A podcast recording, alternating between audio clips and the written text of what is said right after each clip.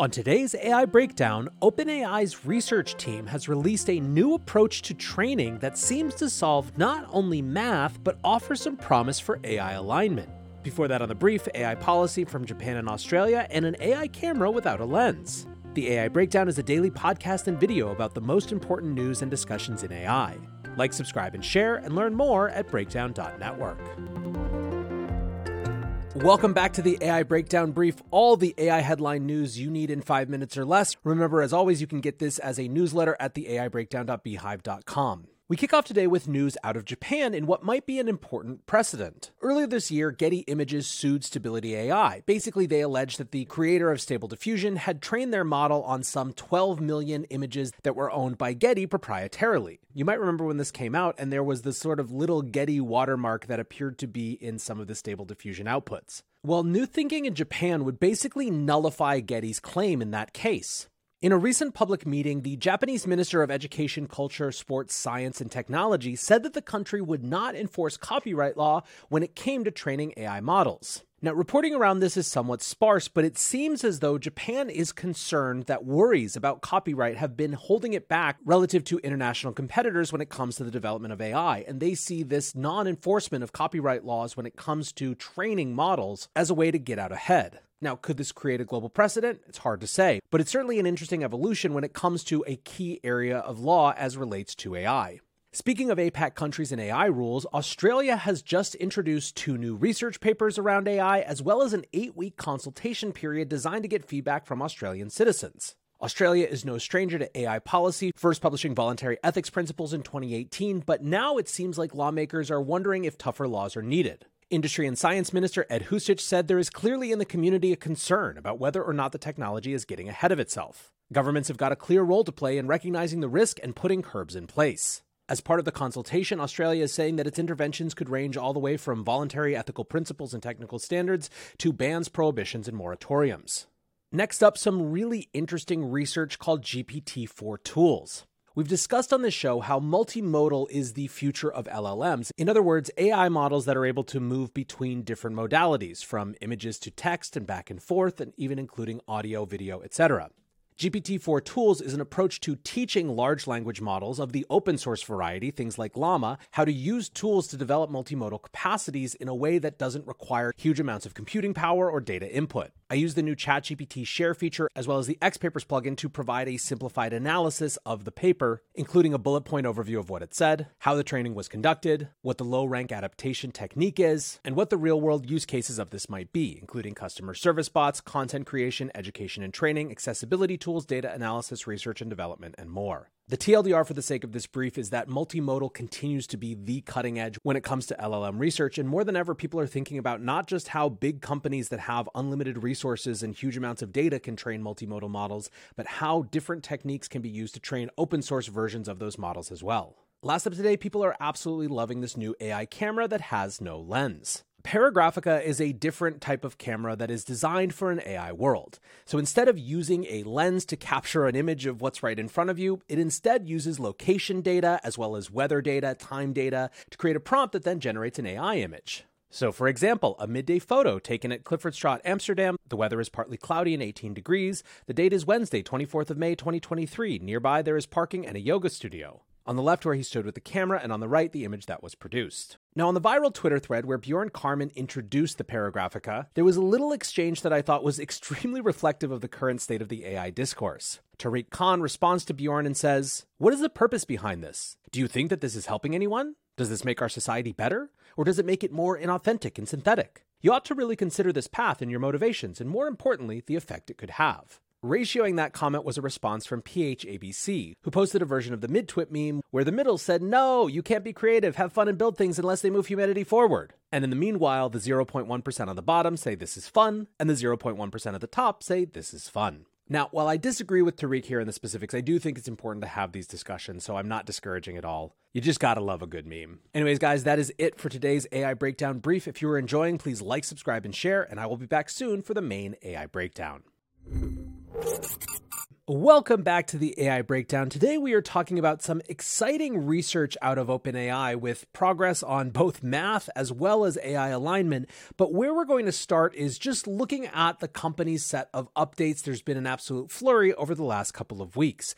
From a product standpoint, OpenAI has been extremely busy. Probably the biggest feature is, of course, the fact that ChatGPT launched its iOS app. Surprising exactly no one, it has been number one basically since it launched. And while it was rolled out first just in the US, it quickly came to a dozen and then now 152 different countries. For my money, the most impressive thing about the ChatGPT iOS app is the Whisper transcription voice to text. I agree wholeheartedly with Jackson Dahl, who writes The gap between new AI transcription tech, e.g., Whisper on ChatGPT mobile, and Siri, purely transcription quality, not responses, is actually unbelievable. I've been trained to assume that transcription just doesn't work at all, and in fact, Siri is just an utterly bad product. I'm so excited to embrace voice technology again after years in Apple's Middle Ages. This has been completely my experience as well, although I will say that Logan, who runs developer relations at OpenAI, actually responded to Jackson and said, Expect this will change on June 5th. Lots of very competent people who have likely been working on this exact problem. Apple is a sleeping giant. Logan is, of course, referring to Apple's WWDC conference, which happens next Monday. Speaking of Logan, here he announces another of ChatGPT's recent features shared links. For the first time since ChatGPT launched last November, users can now share out links to the conversations they've had. Without even trying to be really intentional about it, I found myself using this feature pretty frequently. And then finally, credit where credit is due. I literally just did an episode called Are ChatGPT Plugins Overhyped? And one of the things that I pointed to as an example of just how nascent they are is that there wasn't even a search interface for them. Well, someone at OpenAI must have heard me because less than 24 hours after I published that video, here we now have a search field for plugins. So, for example, if I want to find all the plugins that allow me to interact with PDFs, I can search PDF. Same for YouTube. Now, while this is, of course, a huge improvement over the previous entire lack of search, there are still kinks to be worked out. So far as I can tell, it's literally just pulling from text either in the names or the description, which means that some categories aren't being fully represented in search. By my accounting, there are coming up on a dozen plus plugins that relate to finance in some way, but only those that actually use the word finance in their name or description show up when you search for finance. When you search money, none at all come up. But as I said, still a huge improvement, and I think representative of exactly what I was saying, which is that a lot of these features are going to be rolled out over time. Now, somehow, despite all of that, OpenAI has been even more busy when it comes to the regulatory and policy side of things. A couple of weeks ago, CEO Sam Altman was the star witness on the Senate's first hearing on AI regulation in the post ChatGPT world.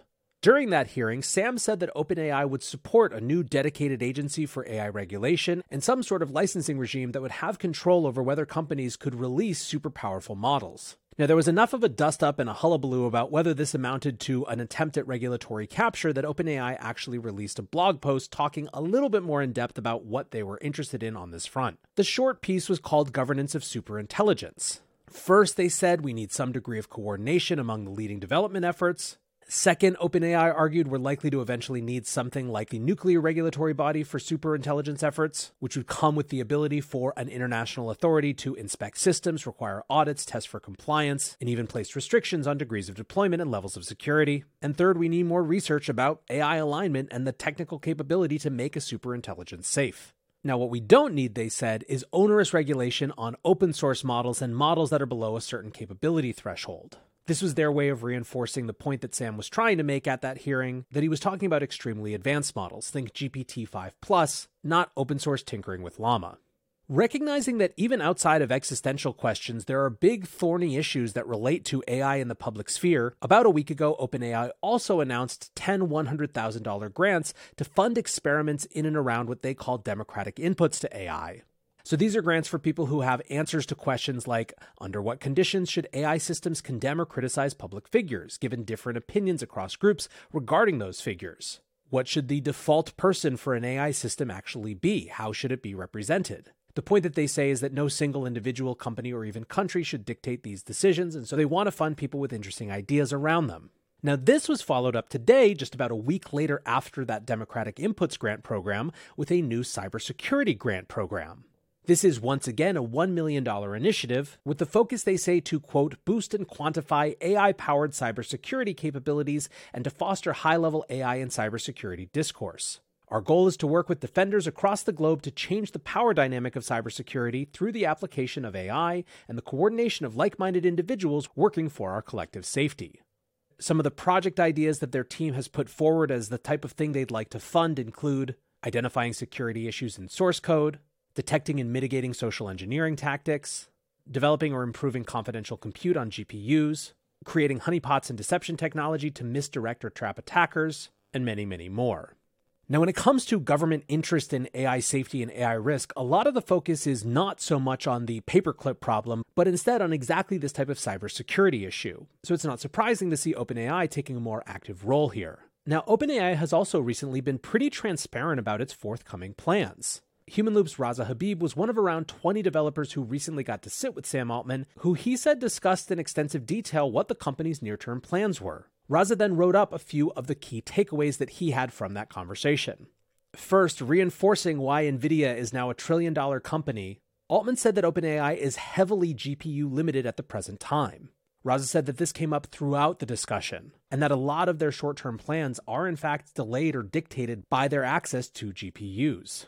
Sam said that the biggest customer complaint was about the reliability and speed of the API, and that most of that was directly the result of GPU shortages. Other ways that these GPU shortages are impacting OpenAI right now include one, that their longer 32K context window can't be rolled out to more people. Right now, ChatGPT is generally limited to an 8K token window, which of course limits the amount of data that can be fed in without being chopped up. Sam also said that their current approaches to fine tuning are extremely compute intensive, having not adopted models like LoRA or adapters, and so that's being caught up in this GPU shortage. And then one that I found really interesting was that multimodality, which was demoed as part of the GPT 4 release, can't be extended to everyone until more GPUs come online. So, if GPU access is a huge bottleneck right now, what are they focused on in the short term? In 2023, it sounded like Sam and OpenAI's priorities included one, cheaper and faster GPT, which they said was their top priority. They said that they want to drive the quote cost of intelligence down as far as possible.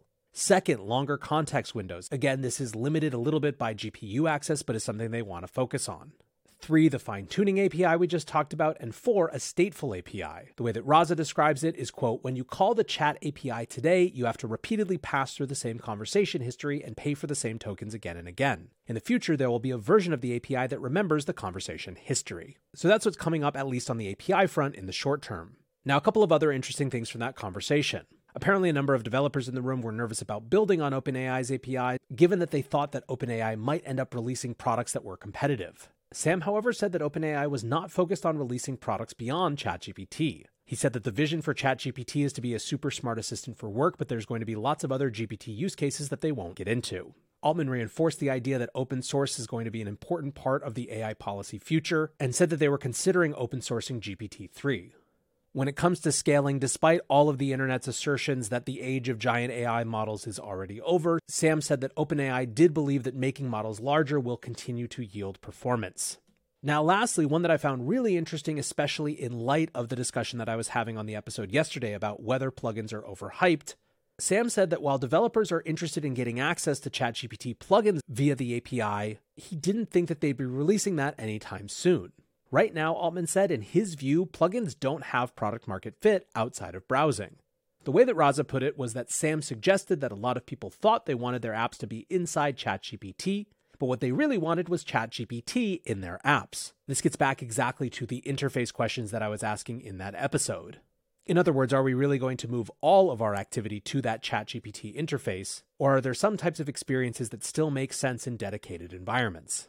Anyways, a lot of really interesting stuff there about what the near term future of OpenAI and ChatGPT might look like. But then just today, OpenAI released some new research that has really captured people's attention. The announcement blog post is called Improving Mathematical Reasoning with Process Supervision.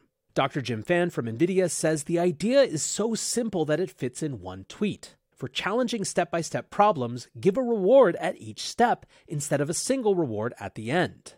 The way that OpenAI describes it is We've trained a model to achieve a new state of the art in mathematical problem solving by rewarding each correct step of reasoning. i.e., process supervision, instead of simply rewarding the correct final answer, which is outcome supervision. In addition to boosting performance relative to outcome supervision, process supervision also has an important alignment benefit. It directly trains the model to produce a chain of thought that is endorsed by humans. Let's read a little bit more from the introduction.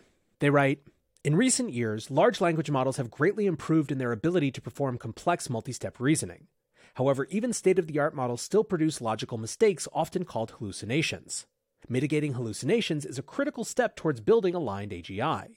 We can train reward models to detect hallucinations either using outcome supervision, which provides feedback based on a final result, or process supervision, which provides feedback on each individual step in a chain of thought. We conducted a detailed comparison of these two methods using the math dataset as our testbed. We find that process supervision leads to significantly better performance even when judged by outcomes. So here's the simple chart for how these two different methodologies performed as it related to solving math problems. The outcome supervised approach, in which the reward was only for the right outcome, correctly solved problems about 71% of the time, while the process supervised approach got the right answer 78% of the time. So there are a couple things to note here. One is that even if there were no alignment benefits, teaching LLMs to solve math problems more accurately is a valuable thing in its own right. But second, it's not hard to understand the potential benefits here when it comes to an AI alignment perspective. AdaPie on Twitter wrote a really good summary saying, This OpenAI paper might as well have been titled Moving Away from Paperclip Maxing. They took a base GPT 4, fine tuned it on a bit of math so that it understood the language as well as the output format, then no reinforcement learning. Instead, they trained and compared two reward models one outcome only, and two process and outcome. This is clearly a building block to reducing the expense of human supervision for reinforcement learning. The humans move up the value chain from supervising the model to supervising the reward model to the model. The process reward model system is so human, exactly the way teachers teach math in early grades show your work or steps. Process matters as much as outcome. It's only applied to math right now, but I can totally see a way to move this to teaching rules and laws of human society just like we do with kids. They tested on AP Chem, physics, etc., and found the process model outperforming the objective model. It's a step away from paperclip maximization, i.e., objective goal focusing, whatever necessary. Now, briefly, this idea of paperclip maxing is one of the most oft talked about AI safety or AI risk scenarios. And basically, what it's shorthand for is the idea that if an AI has an objective, one of the ways that things could go badly is if it determines that humans are in some ways the barrier to that objective. So if its goal has been programmed to be make the most paperclips, what happens if it decides that humans are getting in its way? So, what AdaPie is pointing out is that this approach to training takes some emphasis off the end objective and also rewards along the process of how an AI gets there. OpenAI also points out that it has interpretability benefits. They write Process supervision is also more likely to produce interpretable reasoning since it encourages the model to follow a human approved process. In contrast, outcome supervision may reward an unaligned process, and it is generally harder to scrutinize. Now, as OpenAI points out, there has been a sense in the past that safer methods for AI systems can sometimes lead to reduced performance. This is sometimes known as an alignment tax. And of course, alignment taxes may hinder the adoption of alignment methods. However, they say in this case, when it comes to math, their process supervision model incurs a negative alignment tax, i.e., a performance benefit over other approaches. This, they say, could increase the adoption of process supervision, which we believe would have positive alignment side effects. So, what's the problem with this? Well, as Dr. Jim Fan points out, a caveat is that the process reward model does require a lot more human labeling. For example, as part of this research, OpenAI released their human feedback dataset, which was 800,000 step level labels across 75,000 solutions to 12,000 math problems. Still, even with that caveat, it's not every day that we get something that shows both improved performance of AI models as well as better alignment. And so maybe this moves some folks' P dooms out there just a little bit down. That's it for today's AI Breakdown. If you're enjoying the show, please like, subscribe, and share. Check out the newsletter version at theaibreakdown.beehiiv.com or go check out the AI Breakdown podcast. Until next time, guys, peace.